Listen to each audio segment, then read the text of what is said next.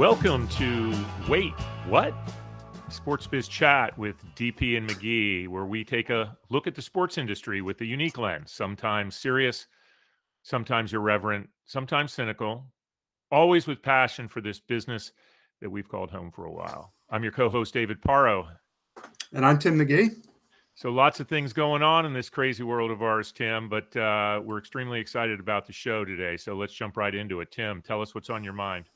Well, we say uh, we take a sometimes serious look at sports, and I think that's what we're going to have to do today, given what's going on in uh, Ukraine. Uh, I'm really um, proud to be part of this industry to see it react so quickly and so decisively um, to punish, for lack of a better term, uh, Russia for their invasion of Ukraine. Um, you know, started very quickly uh, six days ago, but uh, UEFA was one of the UEFA was one of the first properties to, to come out um, in support of Ukraine. Um, they have uh, they have kicked Russia out of the UEFA Championship Champions League.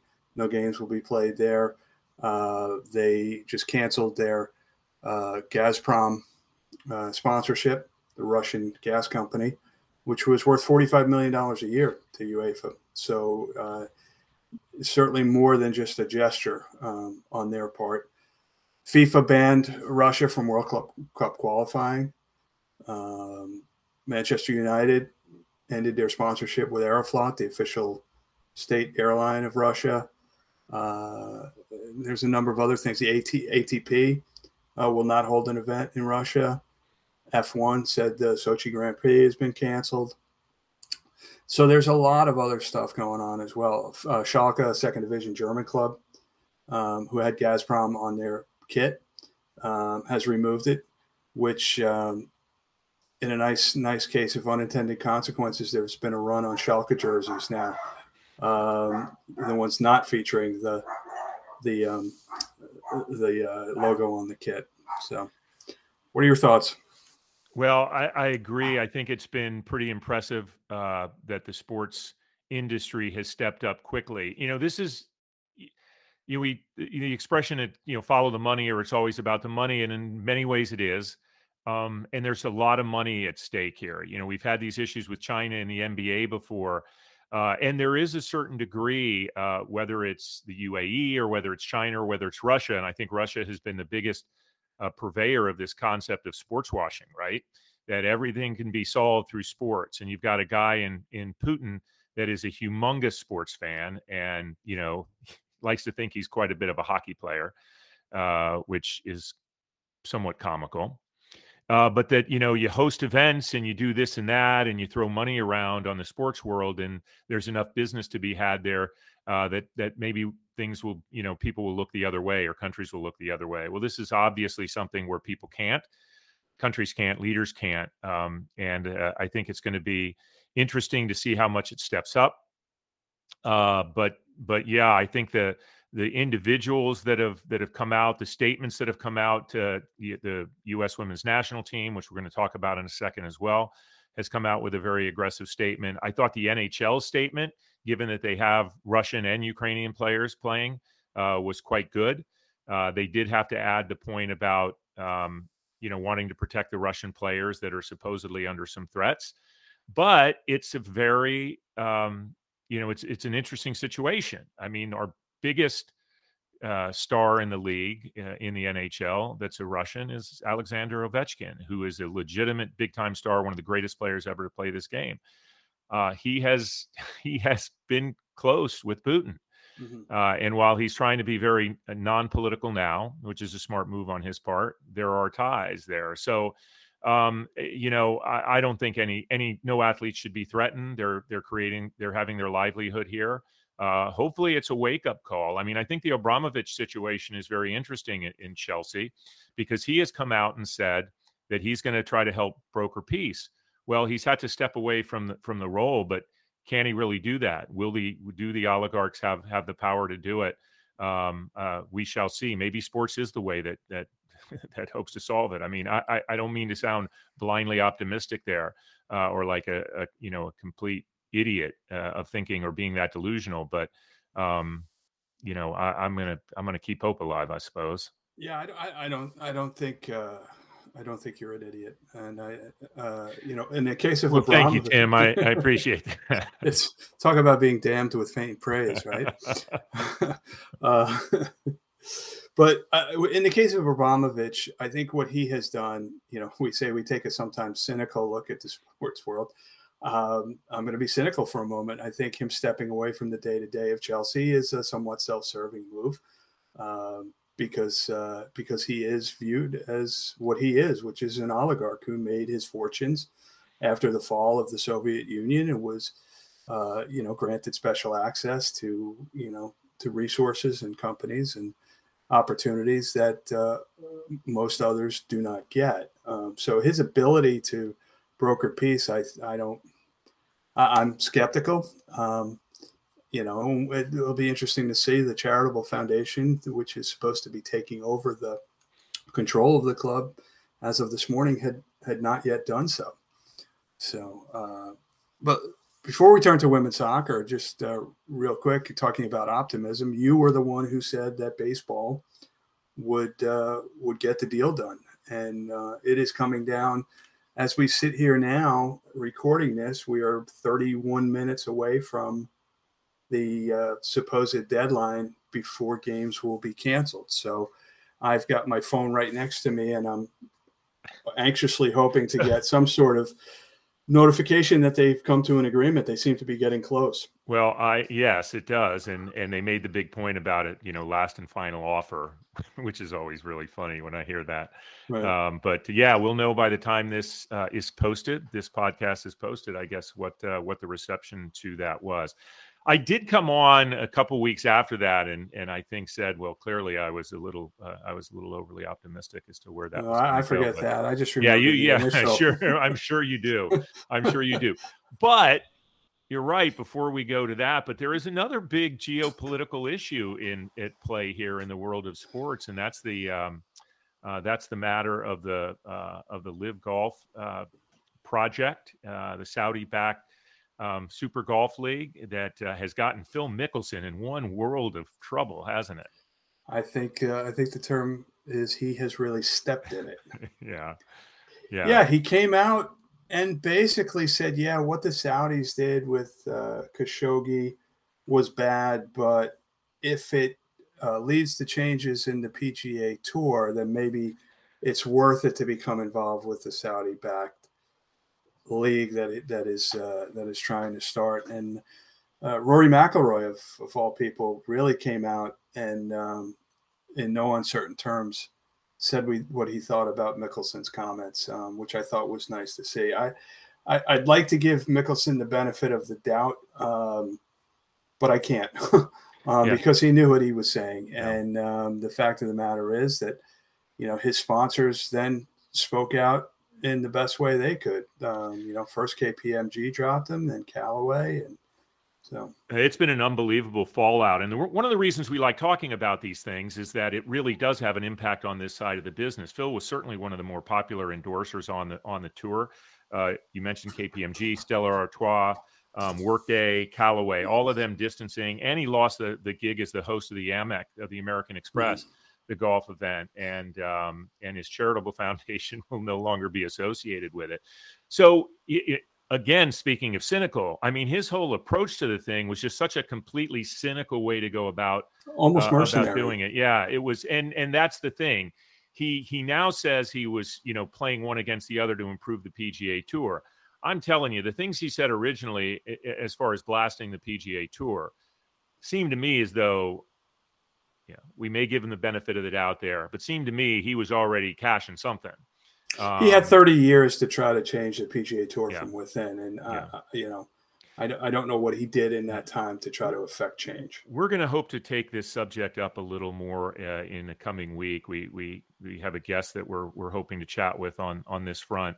Um, and I think it's going to be really important discussion. But uh, I, I will say this: the leadership from from Jay Monahan has has been impressive. I mean, everybody getting in the fold. Some of the young stars like Collin Morikawa, uh, Brooks Koepka came out and just were blasting. Rory, of course, ma- massive leadership here.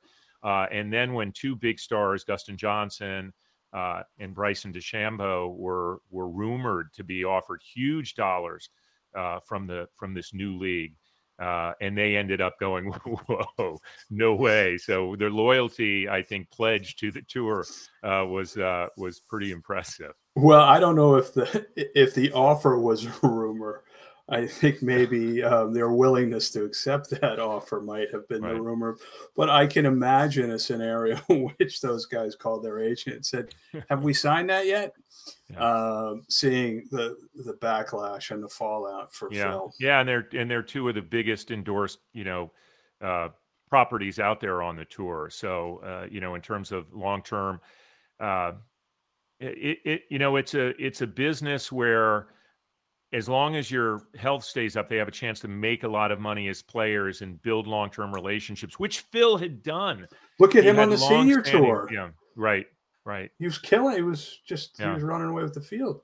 So yeah, you know, yeah, I think um, you know, sp- sports can't solve the world's problems, but it can shine a pretty good light on them um, to focus attention so that people who are in a position to solve them can. So when when it does things like the global football properties have done, like F1 has done, um, what some of these sponsors have done in the case of of Phil. I, I think it you know it gives me hope that um, you know some good can come out of this uh, what we're doing. Hey, I want to read the uh, U.S. Women's National Team um, uh, message about um, about the Russia situation before I transition into uh, into another comment because I thought okay. it was nice. We and it was strong. We will neither tarnish our global name nor dishonor Ukraine by taking the same field as Russia, no matter the level of competition or circumstance, until freedom and peace have been restored. Um, pretty unequivocal there. So, uh, and I do think it'll be interesting to see because you know FIFA and, and UEFA have have made these cancellations we'll see how it plays out as uh, you know as we get a little closer and whether they'll actually be able to uh, uh, participate uh, since they mm. can't participate in any of these qualifiers. But you know, it's just last week. It feels like it was three months ago hmm. that a very very big sports business news story uh, hit and. Um, that U.S. soccer and the U.S. women's national team had finally reached a settlement in the gender discrimination uh, suit that was brought the most recent time in 2019 by by the team and specifically by a number of the well-known stars, Megan Rapinoe and Alex Morgan, uh, in particular, stand out as as real leaders in that uh, uh, in that deal. Twenty-four million dollar settlement, twenty-two million of it going directly to the players for back pay, and two million into a into a fund that is to support um, uh, girls soccer uh, you know, moving forward and building that. Now, the one sticking point here, or potential sticking point, is that uh, U.S. Soccer pledged that this would never happen again, and there would be equal pay moving forward, contingent on the negotiation of a new CBA, a collective bargaining agreement. And uh, Hope Solo, who has, you know, is arguably the greatest goalkeeper, women's goalkeeper ever play.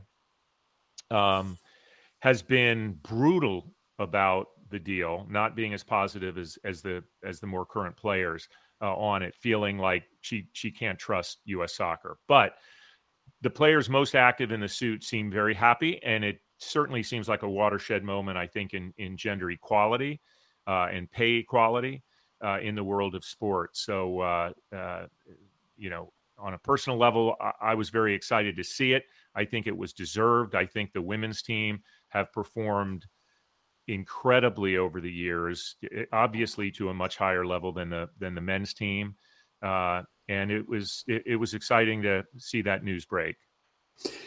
Yeah, um, we're, we're, this year we're we're celebrating the 50th anniversary of the passage of Title IX. Um, so we're really on sort of the second or third generation of of women who are benefiting from that from that landmark legislation. Uh, but w- what I, you know, they have had such a storied history of success on the pitch. Uh, but what what I love even more about the women's national team is number one, their commitment to this cause, even with some of these players who won't benefit because they won't be playing in subsequent international com- competitions. Uh, but it seems that every generation of women on that team sort of builds upon their their predecessors, right? Going back to the the days of uh, you know Mia Hamm and Michelle Akers and uh, Brandi Chastain, and you know onto the sort of the Abby Wambach era, and then the Alex Morgan and Carli Lloyd and Megan Rapinoe era, and now you know going into the next round of international competitions over the next four years or so. Uh, but they are just uh, they are the embodiment of what sport is supposed to be. Right. Um, and I'm so happy to see that they have the opportunity now to be compensated and recognized um, alongside their male peers. Yeah. For those who don't follow this story uh, all that close, I, I, think one of the interesting things has been is the pushback against the women has been that um, the the men's competitions generate more revenue um, and a variety of other things. Uh, but but that isn't entirely true. Um, while television deals may pay more for the men, uh, the women did have a different structure to their deal. That probably mm-hmm. won't be the case moving forward. Uh, and that probably was costly from a negotiation standpoint. Uh, however, you're right. They never let up. And this team has been nothing but success. And beyond how much success they've had, which include, you know, of the eight World Cups, they've won four of them and finished on the podium in the other four. They've won uh, four Olympic Games of the of the seven with soccer in it. They've obviously dominated uh, CONCACAF. By the way, my favorite sports acronym. Anyway, um, wait, so what? They dominated, yeah. CONCACAF because of the I just love it. I love saying it. I can't I get all you can see I get all giddy when I say it for whatever reason. Even with all of even with all the syllables in it and all the and all the consonants and the hard sound of it, I like saying CONCACAF. I can't lie. Okay. It's just what it is.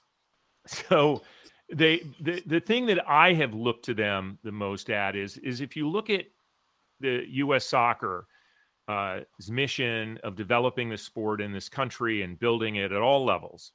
Who has done more for building that? Uh, and and look at how much these athletes are looked up to by these young girls that are starting out in this game.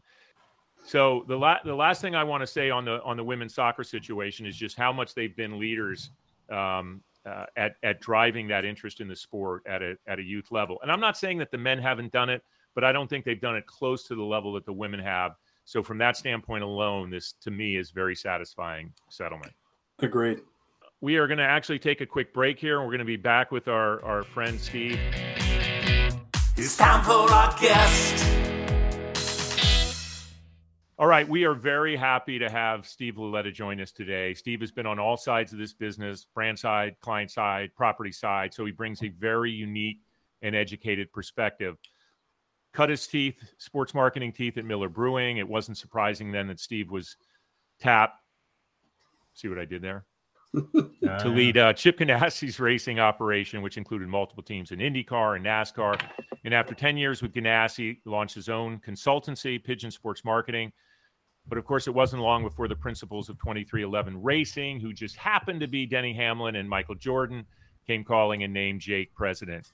So, welcome, Steve. And I, I got to do something to get out of the way quickly. I, I've known you, I feel like, since we were kids in this business or practically kids in this business.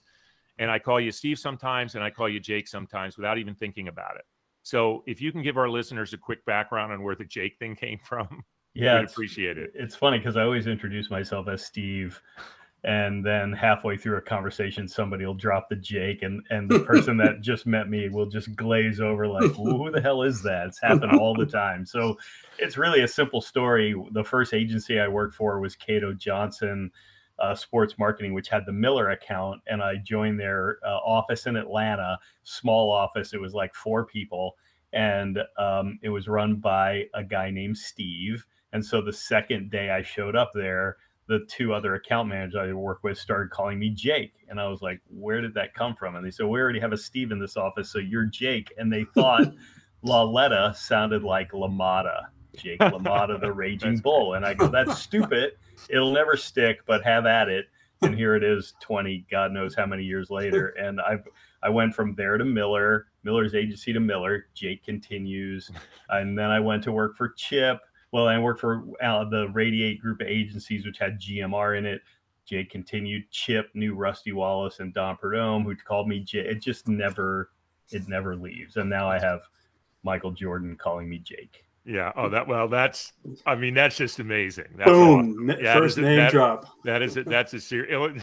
Jake can drop some serious names. Man. I don't know. So so, um, listen, there seems to be a great renewed energy around NASCAR, and and I wanted to get an overall sense from you before we go into more specifics, is how you would characterize that coming off the Busch Light Clash in LA at the Coliseum and the Daytona 500, where where your team had an amazing second place finish, and then of course this past weekend in Fontana. How would you characterize the overall energy going on in the sport? It's fantastic. It's been building. Um, you mentioned that I worked for Chip for 10 and a half years, and I left in March of 2018, and I really stayed away from the sport entirely um, until about August of 2020. So two you know, a little over two years, two and a half years, give it. And, you know, I watched it on TV, but I wasn't involved in the business. And now, you know, since I've been back helping build this 23XI team, there just is a lot of great energy. I think you see it in the new owners joining, like Michael Denny, Justin Marks and Pitbull, and a few others, Emmitt Smith and Xfinity. Um, you know, what Bubba did in 2020 and and kind of making statements to have the sport more inclusive, which Steve Phelps and the NASCAR leadership jump right in on. Um, and and now you get to you know I've been one when I've been around this sport for a long time talking about needing to take chances, needing to do things that are different, at, even just to test and learn. Because if you if you keep doing the same thing, going to the same tracks, doing the same marketing, you're just going to have that same fan base, which gets older every year, like all of us and they're really putting it out there and changes to the schedule this new car you mentioned the clash you know finally good weather in daytona it, it, every time and i've gone to all the races so far this year just the vibe is is really something that i haven't been around for you know probably seven to ten years yeah so i mean talking about your role at 23XI um, the team itself seems to be at the center of, a lot of that energy. Um, given given the high profile nature of your owners, given the high profile nature of your driver, uh, you know, does does that add pressure to what you're trying to do? I don't think it adds pressure. I think it, it it's what drew me back, right? I, I told, and Chip and I laugh about this, but I told him when I left you know, that I would never work for another race team. And he hmm. still says that to me today. Yeah, you told me you weren't going to work for another race team. And when I started this project, which was basically, you know, four and a half months to build a team that you would normally want 18 to 24 months to do, I thought it would be fun. I'd get them ready for Daytona and then I'd kind of drift away. But but the excitement and the energy around this team and the fact that it's everything we're doing is brand new and you know, unlike Chip's team or Andretti or Penske or Hendrick that have been around this forever, it's it's just so fun to to come to you know work on this every day and be able to chart our own path. And you know, I say all the time, we're building a brand, and what I want to do is build a brand in 23XI that happens to be a NASCAR team, not a NASCAR team brand. And we're able to do that so far with the partners we have this Netflix docu series that just launched uh, a week ago. You know, a lot of the things that we're able to to um, think about doing Denny and Bubba in a post Malone video. Like we can do this stuff and and and it be endemic to what we're building as opposed to people going, What's that race team doing in that video? Right. Because of Michael, because of Denny, because of the companies that have stepped up and DoorDash, McDonald's, and Dr. Pepper and Monster Energy now to grow to a second team and Toyota. It's just, it's really energizing. So I don't feel any pressure. I mean, it's it's really the desire to break the mold and do it differently that that kind of makes it what it is. Hey Tim, have you noticed how good Jake is at, at answering questions? He touches on almost everything we wanted to try to cover during this in just like the first one or two questions, but we're going to keep going regardless because we're taking advantage of our time. Um, yeah. Hey, one of the things you mentioned early was the support that you're getting from uh, NASCAR and NASCAR leadership, including President Steve Phelps. Um, you know, obviously there are big efforts from a diversity and inclusion standpoint.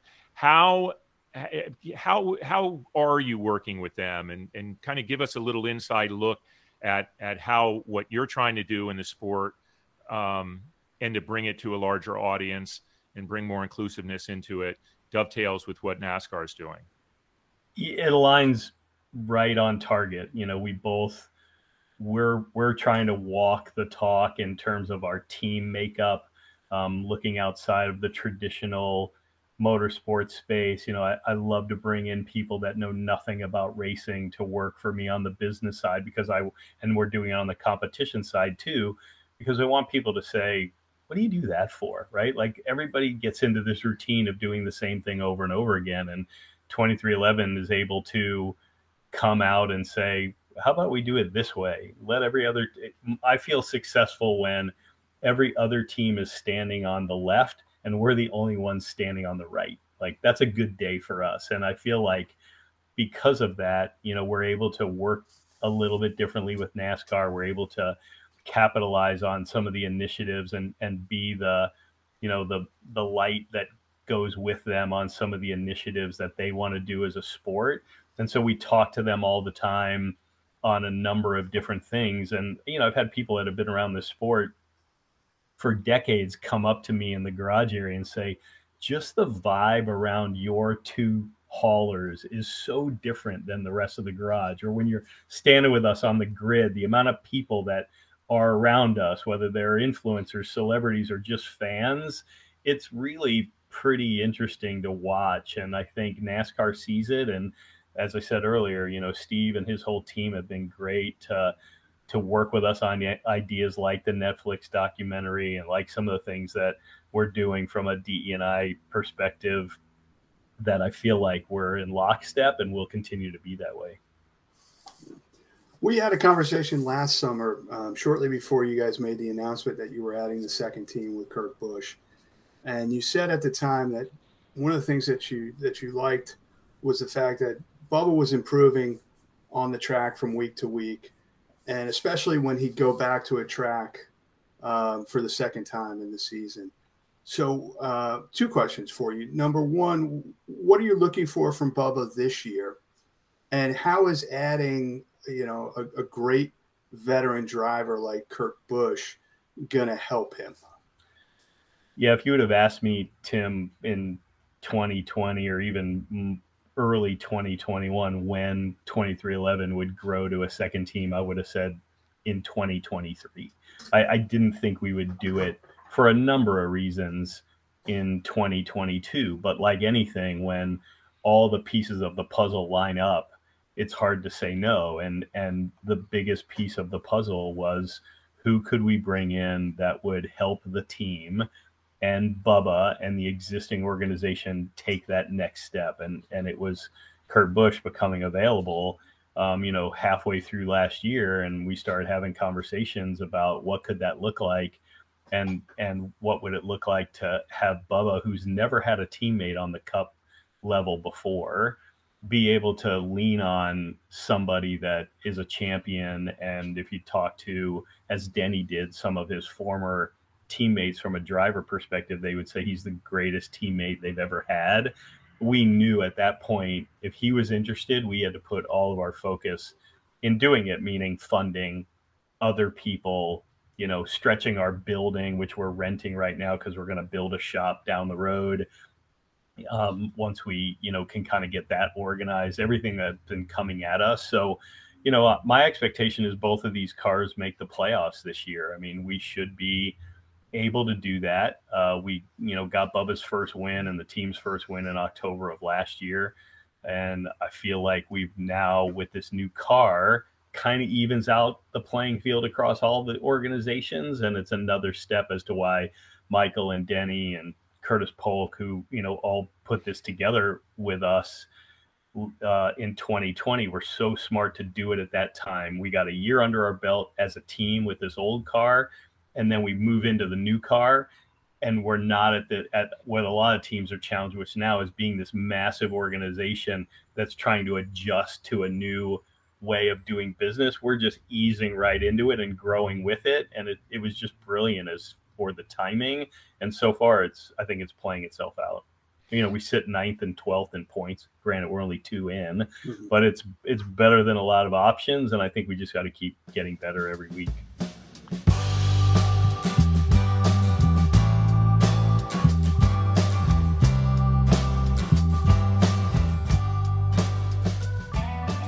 You've had the opportunity to work with some big names across a number of different sports, certainly in motorsports, some of the, the legends. We mentioned Rusty Wallace before, uh, the Snake, Don Prudhomme. I mean, true, true legends and super successful drivers. Bubba has a huge name. He's starting to have some success. Um, and then you also have, and but his he's well known. He's well known for a, a, lot of reasons beyond that. And you add to this mix one of the most iconic athletes in the in the history of the world in MJ. What has that been like? Um, you know, is it is it just like dealing with any other um, famous driver, famous athlete that you have, or does it the MJ factor bring a whole new level to this? Well, yeah, of course it does, right? Because of of who he is and what his brand stands for, and so we always have to think about, you know, and Denny too. I mean, Denny is going to be a hall a Hall of Famer as soon as he retires. He's won three Daytona 500s. He's in the in the you know final race, fighting for a championship, which I tell him you know, every time he's working on 23XI stuff, I, I remind him, I say, Denny, the most important thing you can do for the future of this race team is go win a championship because your your partner has many of them, and it would be just a, a great part of the story. So, you know, the thing that I've been most, um, I don't want to say surprised, but I've been pleased about is Michael loves this sport. I mean, it, it's beyond. I when we get to sit down and talk racing, it's truly a passion of his. And you know, you could have you could have thought like he's doing this to help his friend Denny Hamlin, you know, start a team so he when he retires, he has this this ownership. But he's he's in it. He really he really loves this sport, and when that happens, you know, everybody everybody around the team feels it. Um, but yeah, we also know we have to be at the top of our game because he expects that. And he was he is that from you know his personality. And we definitely pay attention to that. And bubba knows it too right? Bubba realizes that he needs to put the on track success at a level that matches what notoriety and recognition he has off the track and if he does both of those things which we all think he will it, he's going to be a, a, force to be reckoned with, and that means this team will as well. And you know, the success on the track translates to commercial success, and you guys have had a tremendous amount of commercial success, um, attracting new sponsors. We'll talk a little bit more in a bit about the Netflix series, but you know, what's the secret? You know, to the success of selling sponsorships at 23XI and and how do you how do you feel about the overall climate for sponsorships in the sport? I, I think it. I'll start with the the secret of the success was, you know, Bubba's management team, Rod Moskowitz, and and his group at Pro Sport in 2020, sort of taking advantage of what Bubba was doing on the social justice front to align with some companies that saw that they could help his vision and that was before 23XI was even a thought process. Um, so you know they started to align some of these major brands at the time. It was DoorDash, McDonald's, Columbia, um, with Bubba, and then Bubba getting to decide where was the best place for him to go race, which became 23XI, and then we added, you know, Root Insurance and Dr Pepper, and now we've added the second car um, with with uh, MoneyLion and Jordan Brand and Monster Energy. And so the ability to have what I think is a good team around me and our thought process of of doing things differently is certainly um, of interest. I think what we're doing off the track is of interest, and the many ways that we can deliver value because of the halo of our ownership now um, also helps. You know, it, it doesn't. It's not a bad thing when you bring guests to the racetrack and and they get to say hello to Denny Hamlin, who's climbing in the the FedEx Toyota or Michael, um, and then you know build some programming together. So they're all really well aligned. You know, McDonald's serves Dr. Pepper, so they do things together, and DoorDash delivers McDonald's, so they do things together. You know, and and so we've got a, just some really strong opportunities to continue to leverage this platform way farther than logos on race cars, which I feel like if teams continue to to start to develop content and things that are as far away from selling logos on race cars as possible, that this is a very powerful marketing platform, and therefore the the um, climate is strong. I do think there's a number of teams that haven't figured that out yet, and so they struggle. So good for us because if if we can if we can lead the way, then we'll be first and get more than our share. Well, I do love seeing that McDonald's livery running running out front. I'll have to say. How about so, winning? Uh, and winning. Well, lane. Ab- absolutely, absolutely, and I'm looking forward to the first win uh, uh, this season as well. I, I want to go. Oh, hey, Paro, I bet when when we won and McDonald's finally pulled into victory lane, you read that. You probably said, "Wait, what?" Wait. well, listen, I almost said, wait, what, when Jimmy Spencer put the McDonald's car victory lane and I didn't happen to be at that race. Um, I was like, wait, what? he won? We're making a switch. Uh, I just said that, didn't I? Anyway, um, I want to go back to something you touched on before because I think when when it was announced that Michael was coming in and he talked about how much passion he had for this sport and how his dad used to take him to uh, races in North Carolina. I think that caught a few people by surprise. Um, having gone to school in North Carolina, understanding the power of the sport, it didn't really surprise me that much, but he never was that outspoken about it. A lot has happened in the last few years, including the banning of the Confederate flag at, at racetracks. I'm not saying that's singularly caused that, but do you think it is a more uh, open and inviting environment for African Americans to talk about their love for the sport or certainly give the sport a try moving forward. Now that that rule has changed and there's a there's a different attitude with with black ownership as well as a driver starting to have some success in Bubba Wallace. A hundred percent, yes. I mean, there's it's it's um, noticeable at the racetrack that the fan base is changing.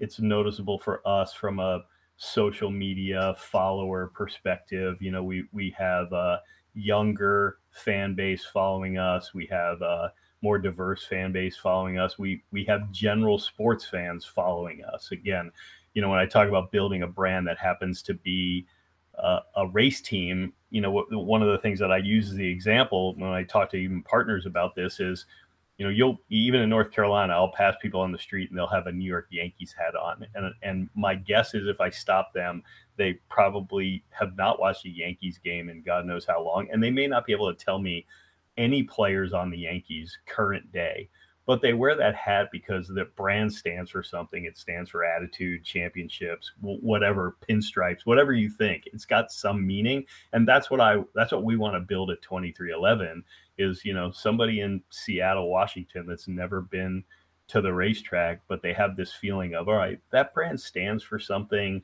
They've done some things that I believe in, and I want to. I'm going to rep them, and you know, I hopefully they watch us every once in a while, and hopefully they support our our partners.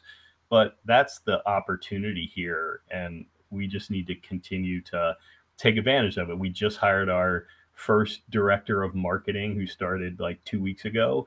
Um, and she's going to be helping build that brand strategy. I mean, literally, our business staff last year was seven people, me and six others, and it was like just running to get to race to race. And now we can we're we're at least big enough where we can look a little more strategically. And we're only entering year 2 we're we're two races into year 2 and we're up against teams that have been doing this for 20 30 40 50 years. So uh, i feel like we're in a we're in a good uh, space, and we've got a lot of runway ahead of us. You talked earlier about the Netflix series. Tell us a little bit about how that came about, because that's that's going to have an enormous impact on on building the 23XI brand. Yeah, again, another another um, shout out to Rod Moskowitz and Pro Sport, who started, you know, to have some conversations about okay, as as as 2020 is unfolding, you know, where is Bubba going to go in 2021?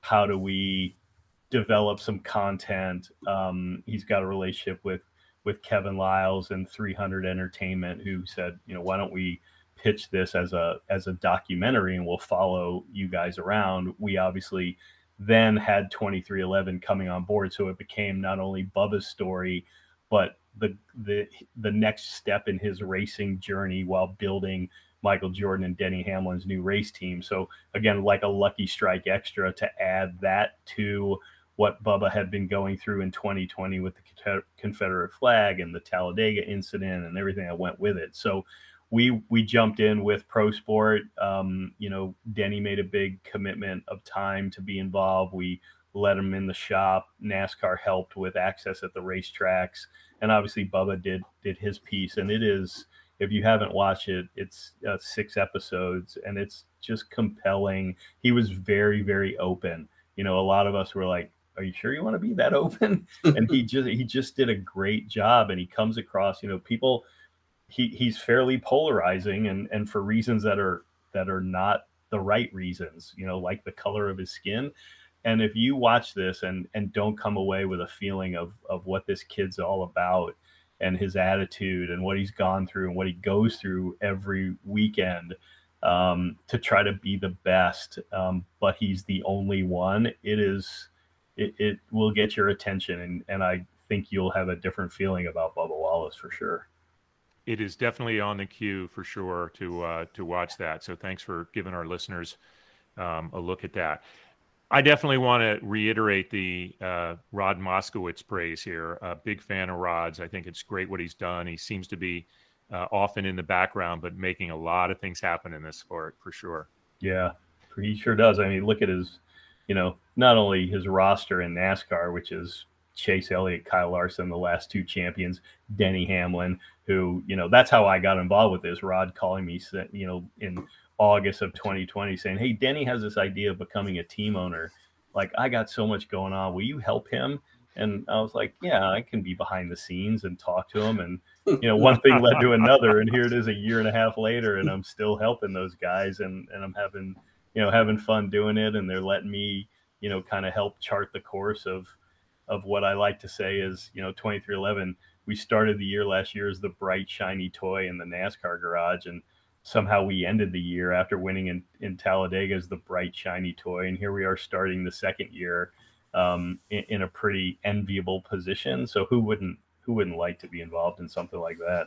Yeah, you might have been the only executive in the history of sports to not want the interim title taken off. yeah, exactly. Somebody said to me, I saw one of the other team owners and at the clash, you know, Friday was like tech day. And I walked out of our hauler and he goes, Hey, you went from being retired to being here on tech day. What are, you, what are you doing? And I looked at him and I go, you have my permission. Just punch me square in the face. Like, but, but I'm telling you, it's just been yeah. it's been so much fun and that's why i'm still here and and really enjoying every bit of this team that we've built. The people are great. You know everybody on our competition side are you know working uh, overtime to get us ready week in and week out and you know the, the business people are diving in and everybody's just living it and you know it just gets you kind of gets your juices flowing. So, Steve, we've come to the time of the show. We like to ask all of our guests two things, and we'll start with this. Let our listeners know where you got your start in this business.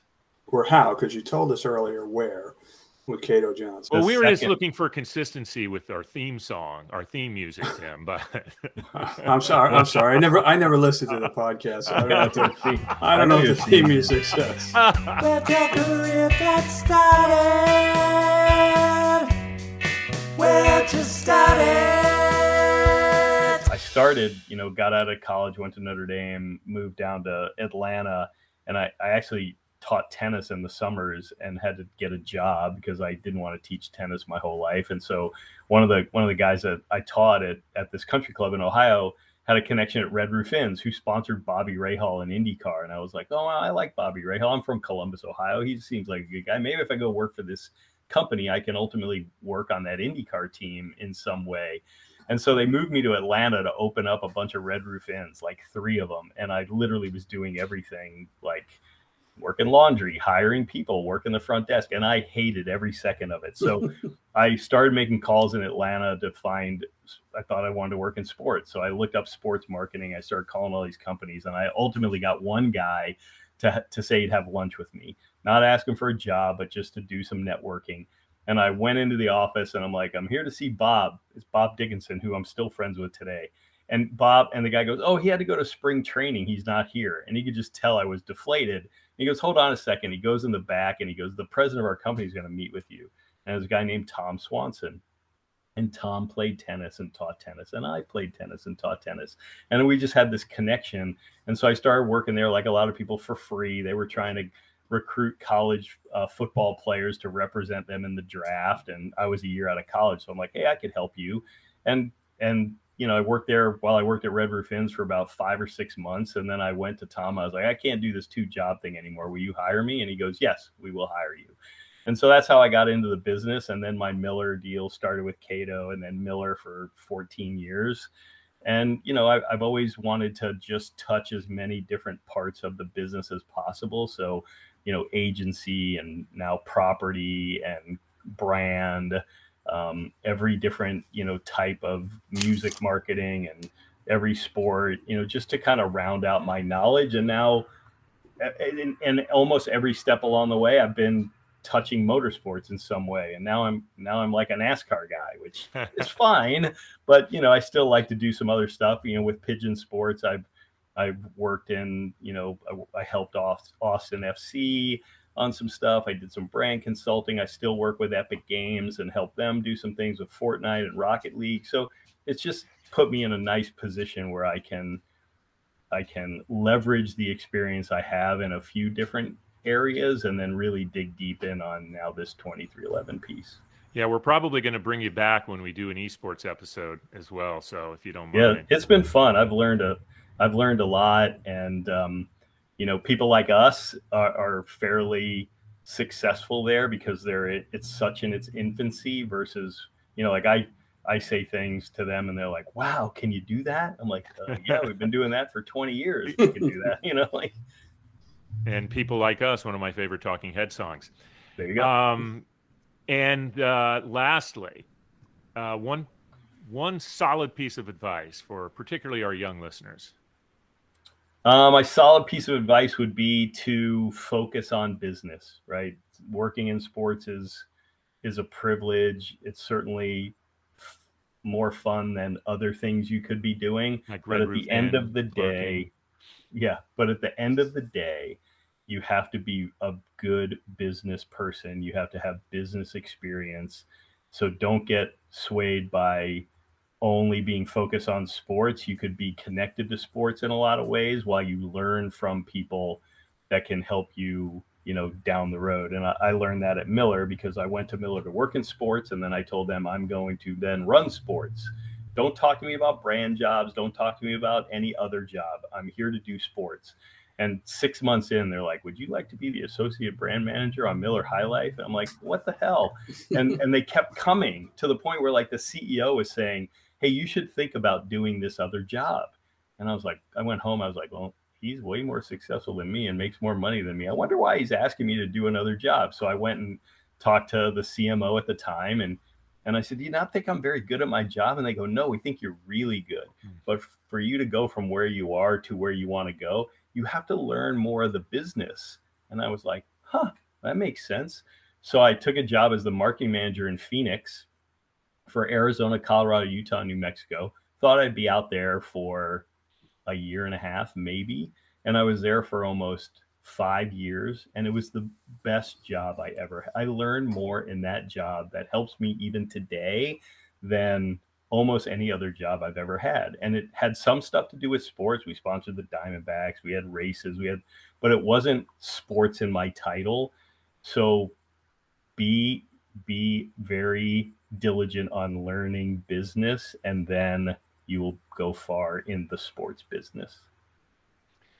It's great, great advice. advice. Great advice. Appreciate it. And listen, uh, Steve, really appreciate you joining us. We know you got a lot on your plate, so it uh, it means a lot that you'd spend some time with us. It's good seeing you. Good seeing you. Good luck in Vegas and uh, and throughout the rest of the season.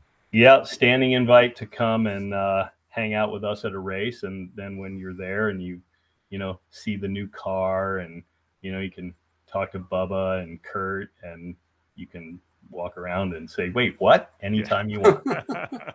By the way, I'm so in love with the new car design and the fact that brands finally get their space where they belong and the numbers are slightly relegated to a little less importance. Not that they're not important, mind you. Yeah. No, they're it, I'm telling you, it's a real race car. It looks cool, sounds even cooler. It's just again different and that's what the sport needs is to just keep trying new and different things and you know building these personalities. So watch Race on Netflix. Let me know what you think and uh great talking to you.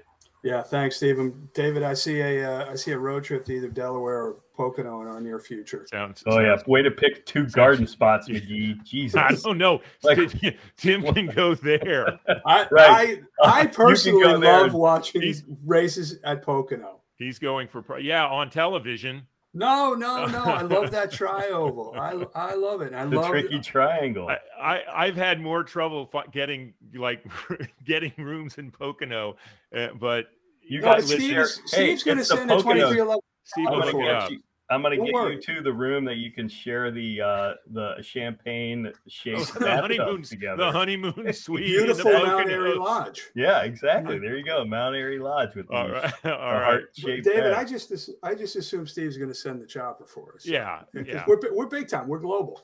That we're, we are global. We're, yeah, you need to keep that in mind. Seriously, global audience. I think we just added Finland this week. Uh, yeah yeah. and we beat you know and we beat nato to the punch. We, finland joined us before finland joined nato. It's so true. Oh god. All right. Good work boys. Take care keep, up, keep up the good work. We'll be all listening. Right. All thanks. Right. appreciate it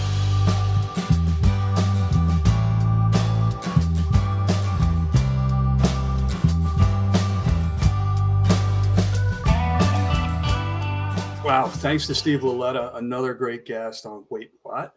Um, we've both known Steve for a long time, and it's great to see his continued success. So now's the time in the show where we talk about what we're looking forward to over the next week. David, what about you? So, an interesting story broke this week that the original, or what they call the real USFL, the owners of that group are suing um, to stop the broadcast and launch of the new USFL, which is supposed to launch uh, on April 16th.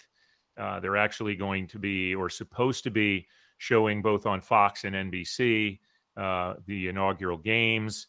So it's, I, I don't know if it's going to go anywhere, but it is interesting in a way. And and part of why this caught my attention is because they brought the big dogs in. They got Larry Csonka out there now, um, really talking about how if Fox didn't think this was a, a thing and there was no equity in the old USFL, then why are they using it and why are they using the same names?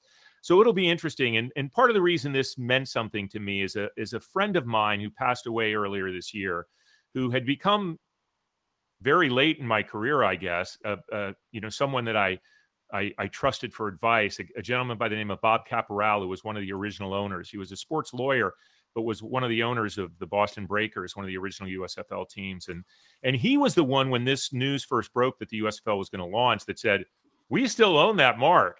And I thought nothing of it because we didn't hear anything, but it hit this week, and I'm kind of sorry that that he's not there helping driving because he was one of the super smart guys I've ever known in this business, as well as one of the super gentlemen in this business.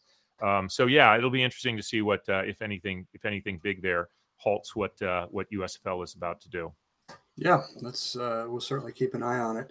Uh, before I tell you what, uh, well, I'll tell you two things I'm looking for. I just just saw as we were talking with Steve that um, the Players Association rejected the uh, best and final offer from from the owners. They walked away from the table. Um, I think you were chuckling at the beginning of the podcast. Um, best and final typically is never the best or fi- or final offer for that matter. I think the question is how quickly do they to both sides get back to the table? Right. Because there is truly a sense of urgency now. So I'll keep an eye on that. But also, um, I'm not a Duke basketball fan. Um, I am uh, I am a longtime UNC fan, but I will be watching uh, Coach K's last game against UNC this weekend from Cameron. My understanding is tickets are, are going at Super Bowl like prices. Um, so whether you love Duke basketball or hate them, um, you know, a legendary career is coming to the end. Uh, and um, I wish Coach K great success in his retirement, but he's done as much for the sport of college basketball as anybody has in the last 40 plus years. Yeah. Well, as a Wake Forest grad and a fan of the Demon Deacons, I am discouraged by your choices in college basketball. Still, I uh, I'm with you on this one. I have a lot of friends that that despise K and that program like you wouldn't believe. Um, I like beating him or challenging him. I don't mind seeing Duke lose, but at the same time, he's one of the greats, if not the greatest. So, um, yeah, wish him well. Okay, so that brings us to the end of another episode of Wait What? Sports Biz Chat with DP and McGhee. We hope you enjoy it. If you like us, subscribe, share it with your friends, and we'll see you all next week.